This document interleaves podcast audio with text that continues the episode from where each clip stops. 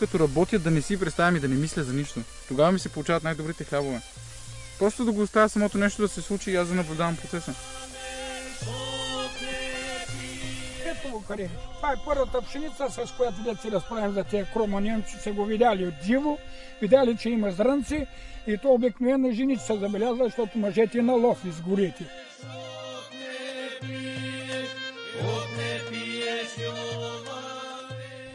Преди да срещна пресиян, знаех, че хлябовете с квас са твърди и кисели и че една-две филийки от тях засища.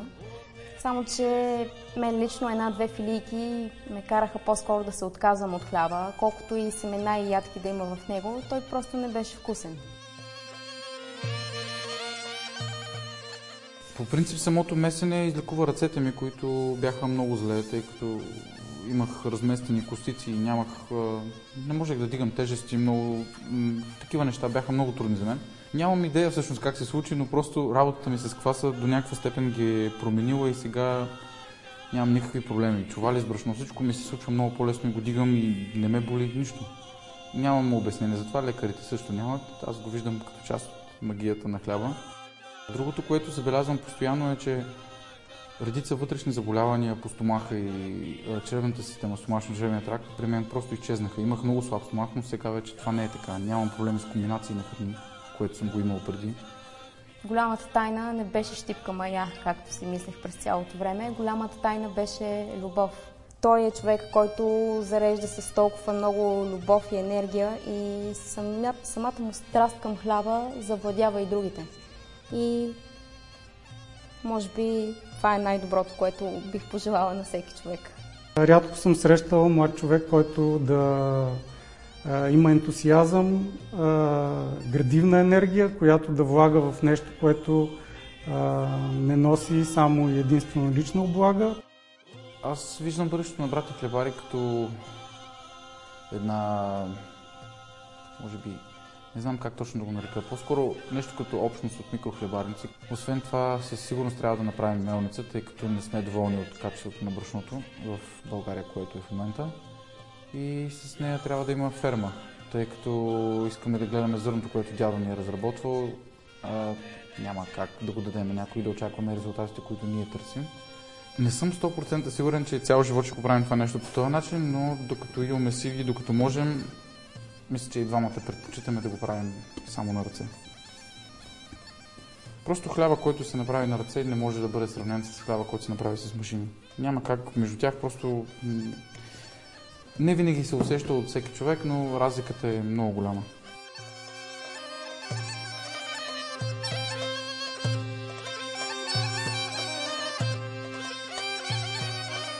Честит Велик ден на всички вас, където да се намирате по света. Добре дошли в завръщане. Няма как да седим и да се оплакваме, че нещата не са окей, okay, при положение, че те са такива, каквито са. Просто ги приемаме за такива, каквито са и почваме да работим от там нататък. Добре дошъл, Пресяне. Честит Велик ден. Здравейте, честит Велик ден на вас. Много, много се радвам, че намери време в тази седмица, на края на тази седмица, която ти каза, когато се чухме, че е една от, може би, най-натоварените седмици през цялата година. Така ли е? Ами, всяка година на Велик ден работим три пъти повече от всяка друга дата, която и да било тя. И, Просто и, хората така. И как, как започва един твой работен ден на, в седмицата на, на Велик ден? а, ставам в 7 сутринта, Отивам на работа около 9, работих до 5.30 сутринта, прибирам се около 6 сутринта, спя 2 часа и пак правя също нещо. Еха. Горе-долу 20-22 часа на денонощие. Е, успя ли да се наспиш вчера, събота? Каза, че ще поспиш малко повече. Еми, легнах се вечерта и се събудих с обяда на другия ден, така че да. Ами, аз съм няма възможност а, все още живея в Сиато да опитам твоя хляб, камо ли твоя козунак, но се надявам един ден да имам възможност, както и всички наши приятели, които гледат. А, и знам, че ти ще ни разкажеш в следващия час повече за това, което правите.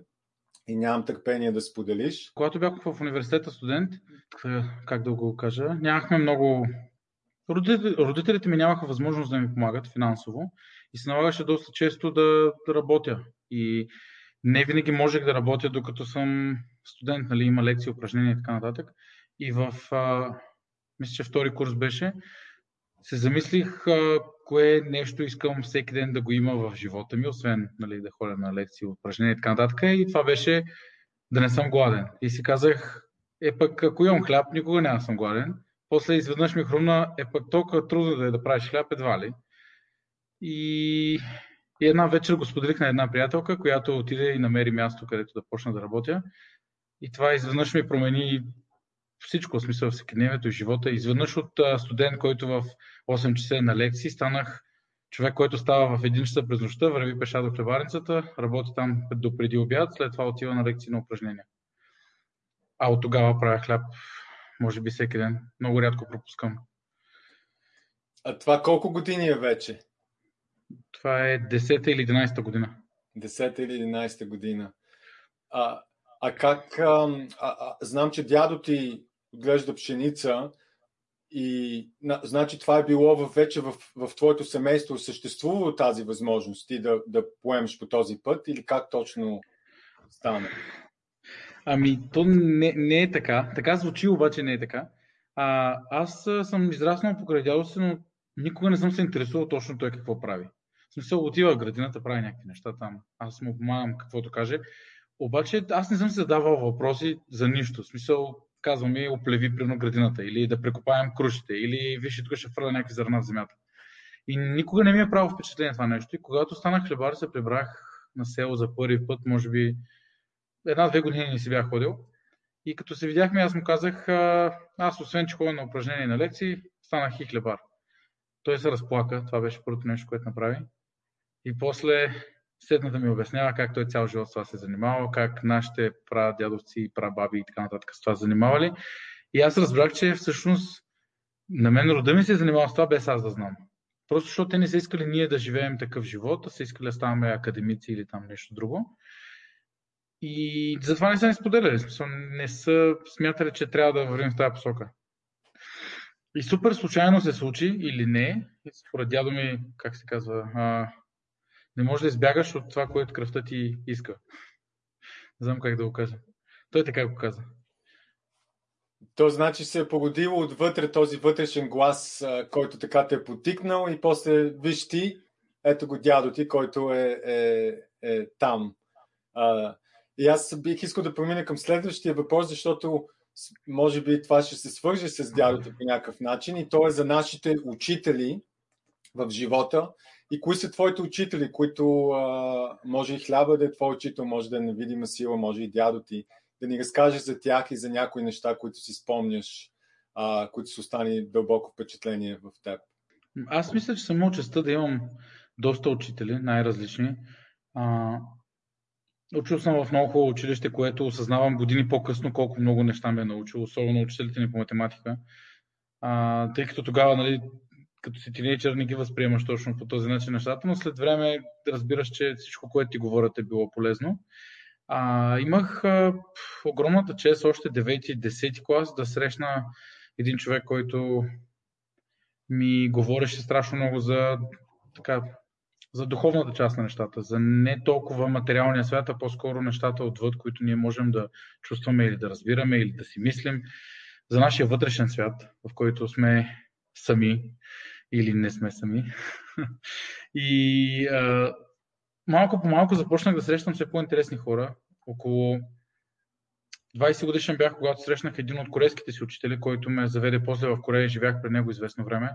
Той пък ми помогна да срещна друг корейски учител, при който специализирах това хлебарство, което в момента правя. Бил съм с а, френски учител, при който живях едно лято. А, в Дания и в Швеция съм бил при друг учител, който ме учеше на хляба.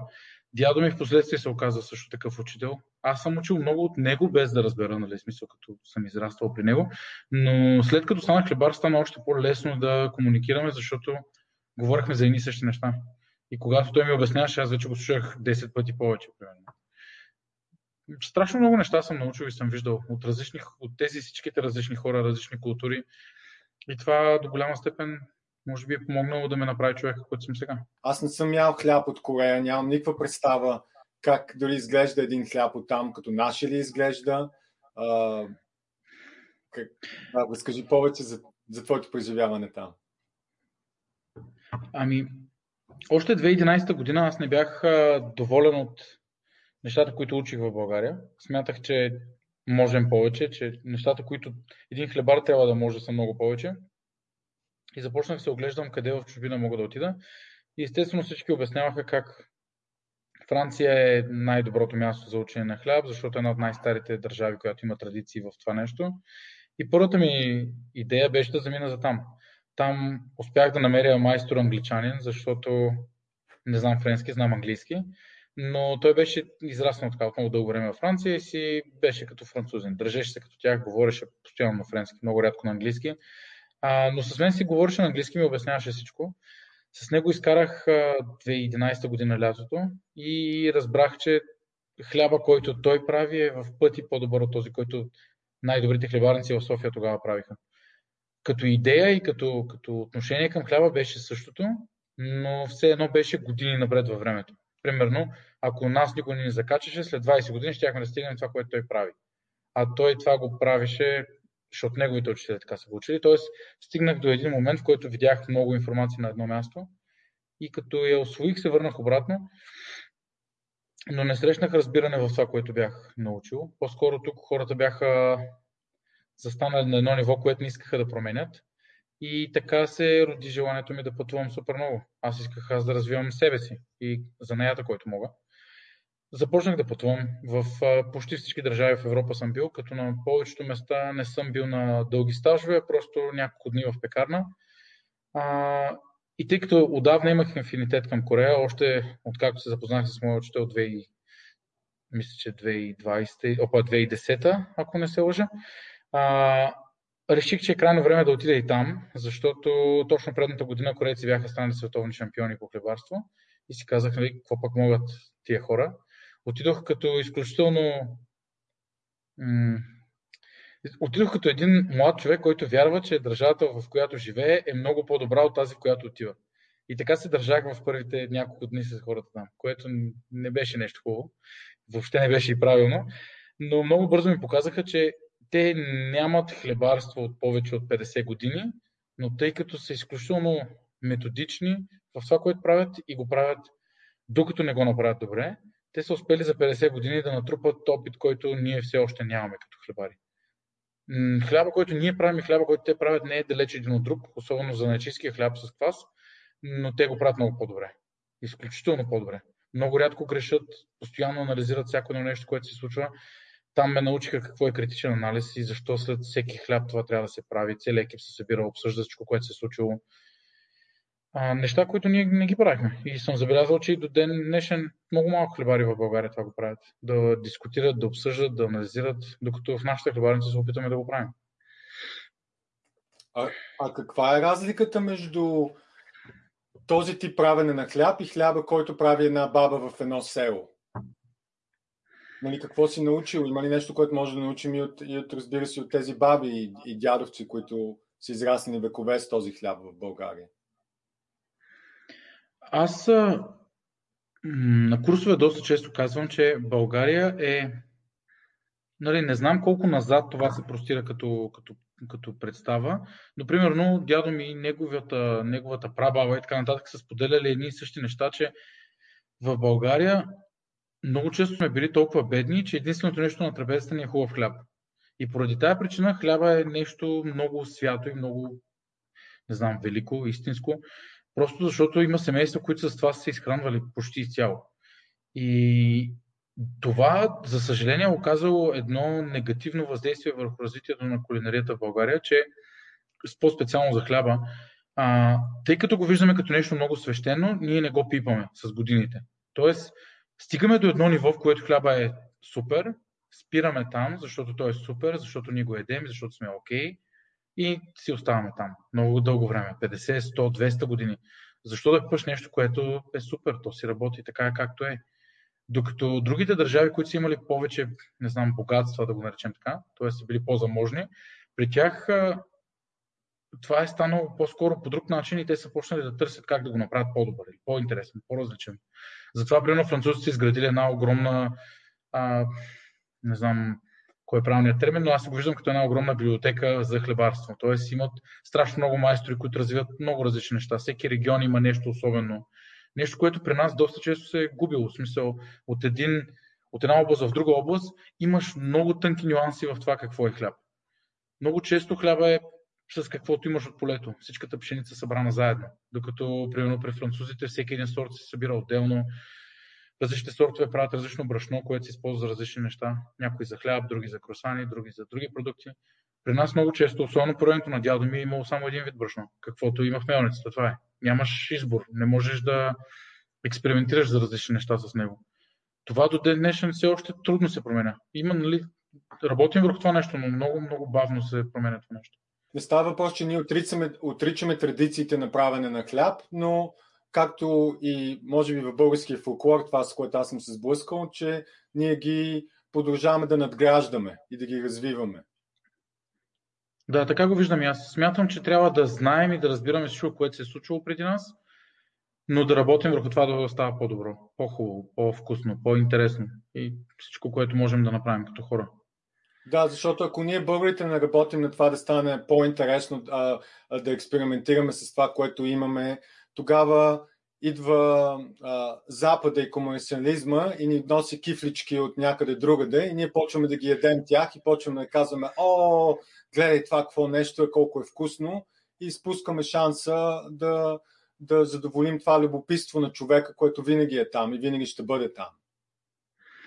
Аз, когато станах хлебар 2011 година, бях изключително изненадан как по-голяма, повече от една трета от хляба в София специално беше замразен хляб, който идваше от чужбина. Това все още е така, защото има огромни вериги, които те не го правят тук. В смисъл, те си го внасят от чужбина с тирове, но това въжеше и за закуски. Дори съм ходил в хлебарници, в които хлебар, в пекарни, които твърдяха, че всичко се прави на място и виждаш отстрани как доставят замразени баници и някакви други работи, просто ги допичат. Това за мен беше много шокиращо. Но в течение на времето съзнах, че хората са го правят това, защото или не им се работи, или нямат достатъчно амбиция, достатъчно знания. Със сигурност е много по-лесно да го направиш по този начин, да вземеш нещо готово и просто да го довършиш. Така за крайния потребител. Ами, Първите три години работихме само на ръка, да. като достигнахме, ако не се лъжа, около 4000 хляба на седмица, приблизително, които да. бяха само на ръцете на мен и на брат ми. Да. Но когато отворихме хлебарница, се оказа, че просто да правиш хляб не е достатъчно. Трябва да има и други неща. Колкото повече други неща трябва да има, толкова повече трябва да наемеш хора или да наемеш някакво оборудване. Или да купиш, нали? Ние наехме хора, но много бързо осъзнахме, че не знам защо това е така, но примерно един нает човек вършеше една четвърт от работа, която ние вършихме. И през цялото време си опитвахме да си го обясним това с идеята, нали, че ми той бизнес е наш, нали, хлебарецът е наша, ние сме по-мотивирани и така нататък. Но това не е точно така. А, много хора имат бизнес и не работят толкова, колкото ние работим. Тоест, аз го виждам просто като едно вътрешно усещане, че трябва да се свърши колкото може повече работа. Може би дядо ни така не е възпитал, че ако човек не работи, той нищо не прави. И това доведе до, до, до сегашната ни хлебарница, в която започнах да се връщам назад във времето от преди индустриализацията и да разбера защо хората са направили машини, по какъв начин са искали да ги използват, всяка една машина от как е измислена, защо това прави, което прави и да намеря начин там, където не е необходимо да има човек, да бъде вкарана машина, но да бъде вкарана по начин, по който крайният продукт никога не може да пострада. И това е нещо, над което работя вече 4 години. Опитвам се да разбера всички тези неща. Даже си водех записки, коя машина, кога е измислена, в какъв период от време, в коя държава, защо тогава, защо там, какво точно са искали да направят, като са измислили. А, сега имаме машини, които вършат някаква част от работата, имаме неща, които случват и цяло на ръка. Не знам доколко нещата ще продължат да бъдат така, както са в момента, защото искаме и ние да се развиваме и търсим начините, в които да го правим правилно. Със сигурност едно от нещата, които се е променило е, че имаме машини, които ни помагат с месенето. Това нещо го нямаше, когато снимахме филма. Абсолютно всичко се месеше на ръка. Но след като отидох в Корея, аз разбрах, че това не е най-правилният начин, защото не съм разбирал толкова добре тестото, примерно. Това, което самото тесто иска. Самата пшеница какво иска. По какъв начин иска да я развиеш тя правилно, как поема вода, защо, колко време отнема и такива неща, които тогава не ги знаех още. Една от причините да, искаме да, да, да искам да анализираме така нещата е, че когато отидох в чужбина, навсякъде, където да отивах, аз виждах едно и също нещо. За неячиството все повече и повече върви към края си, т.е. умира. Защо? Хората не искат да работят тежък труд. Все повече и повече. Нали? Все по-малко са хората, които си дават здравето за нещо трудно. А хлебарството не е лесно въобще. В смисъл, много тежък знаете. А, и това ме накара да анализирам нали, какво се е случило, защо така се е случило, как да го направим, да вземем най-доброто от двата свята, но въпреки всичко да запазим корена на този занаят такъв какъвто трябва да бъде. Да се опитва хлебаря винаги, каквото и да става, да направи най-добрия възможен продукт. Преди да преминем за следващия въпрос, искам да те питам, защо не мигрира? А, може би има само две държави, които много са ми харесали докато съм пътувал и съм се замислял дали да не остана там. Имал съм доста възможности да го направя. Едната беше Швейцария, другата беше Южна Корея. Като Южна Корея много повече ме задържа, много повече ме плени. А, преди да се върна обратно в България, аз много сериозно мислех да стана главен хлебар там на една хлебарница, която общо взето ми предложиха почти 6 пъти повече от това, което изкарвам в момента в България. А, аз знаех, че ще изкарвам много по-малко тук.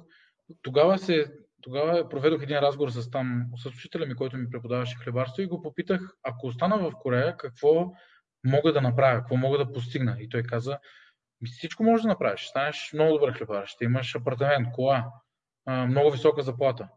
И хората ще знаят за тебе. И аз му казах, добре, нещо друго. И той вика ми, това е. И какво повече можеш да искаш? И аз викам, ми, ако се върна в България, сигурно мога да променя света. Това е в кавички казано. А, в смисъл, че има толкова много поле за изява, че просто ако имаш амбиция, желание, воля, капацитет, а, можеш да направиш каквото решиш общо взето. В смисъл, нали, няма как да седим и да се оплакваме, че нещата не са окей, okay, при положение, че те са такива, които са. Просто ги приемаме за такива, които са и почваме да работим от там нататък. И аз тогава се замислих много сериозно върху това, че аз искам да живея в държава, която ми изглежда много по-уредена, но в същото време бих искал да имам някакъв пръст, глас, ръка в това, което предстои да се случва. И България беше идеалното място. Оттам това ми се разрасна като желание да направя Балканите по-хубаво място за живеене. И виждам, че много други хора също искат и ставаме един огромен колектив. Все повече и повече. За мен най-големия ми страх е да си отида от този свят без да съм направил нищо значително. Не знам защо така го виждам. Наистина съм израснал с хора, които са ми го говорили това нещо. Всичките ми учители са повтаряли едни и същи неща, без значение от коя държава са, че трябва така да работиш, че нещо след теб да остане и то да има смисъл. И не говорим нали, за семейство или за кариера специфично, а говорим за нещо, което е в полза на другите хора. То, много е такова, не знам, така си го представям аз. И как го преодолявам това нещо по един единствен начин. Аз се събуждам и си лягам с работа, винаги работя. Но не в смисъла на работя, за да изкарам пари, а опитвам се да направя нещо, което да остане, за когото и да е. Няма значение. Какво става с мелницата и фермата? Беше отложена за известно време, което се оказа грешка в, а, така, в ретроспекция. Решихме, че не трябва да се занимаваме с мелница, пък с ферма още по-сложно, там е по-трудно. А, и се опитахме да работим с други хора, които да правят зърно и да ни го мелят.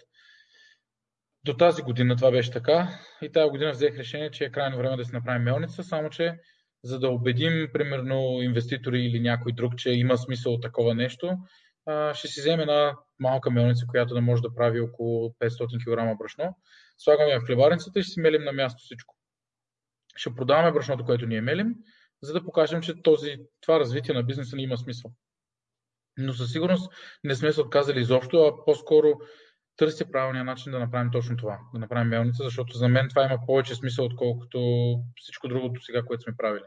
Без да имаш добра мелница, хляба, който правиш, винаги ще бъде компромисен.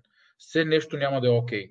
Не, че с мелницата това ще се реши, но работата, която мелницата ще свърши е да ни даде точна информация с какво брашно работим. Защото в момента е много трудно да, да искаш такава информация от мелничарите.